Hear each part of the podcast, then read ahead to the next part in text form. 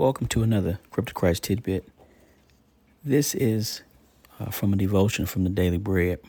It really struck me, um, and so I, want to kind of read it. And uh, for those of you that get the Daily Bread, I'm sure that you've already read it. And for those of you that don't have the opportunity to have a Daily Bread, then I think this is uh, this can apply to all of us, especially for those of us who are doing time in the penitentiary right? The scripture is 2 Corinthians 4, verse 16. We do not lose heart, though outwardly we are wasting away, yet inwardly we are being renewed day by day. The title is Don't Lose Heart. Don't lose heart. I don't remember a time when my mom, Dorothy, was in good health. For many years, as a brittle diabetic, her blood sugar was wildly erratic. Complications developed, and her damaged kidneys necessitated permanent dialysis. Neuropathy and broken bones resulted in the use of a wheelchair. Her eyesight began to regress toward blindness. But as her body failed her, mom's prayer life grew more vigorous. She spent hours praying for others to know and experience the love of God. Precious words of Scripture grew sweeter to her. Before her eyesight faded, she wrote a letter to her sister, including words from 2 Corinthians chapter 4, we do not lose heart, though outwardly we are wasting away, yet inwardly we are being renewed day by day. The Apostle Paul knew how easy it is to lose heart. In 2 Corinthians chapter 11, he describes his life one of danger, pain, and deprivation. Yet he viewed those troubles as temporary. And he encouraged us to think not only about what we see, but also about what we can't see, that which is eternal.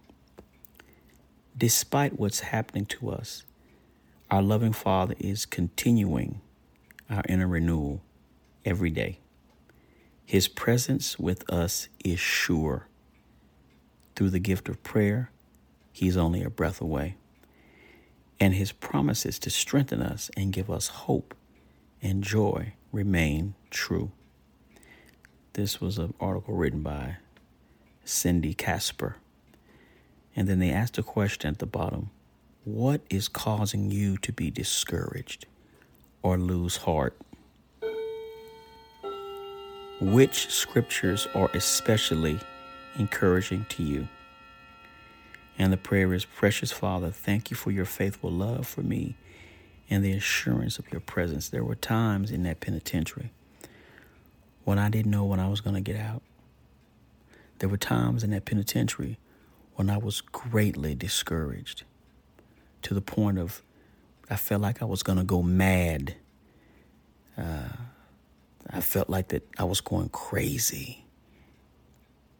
And in those moments, I prayed. In those moments, I asked the Lord to strengthen me and in His time bring me out. And every time I felt a peace come over me. I want to encourage you to do the same. I want to encourage you to do the same. When you feel weary, when you feel anguished, you pray and you ask for the Lord's presence to just envelop you and surround you, and ask for His peace to comfort you, and ask that that He continue to strengthen you to keep going. Okay? Don't lose heart, guys. Ladies, don't lose heart. Rebecca, don't lose heart. All right? And know I'm just one guy out here. I'm just one guy out here. But know that this one guy is praying for each and every one of you. I don't care if you Muslim, Buddhist, I don't care who you are. I'm praying for you because you're doing time and I understand it. And there are many other people out here who are concerned with your well-being. So y'all you feel like you're alone, but there are people who are thinking about you and praying for you. All right? Amen. Love y'all.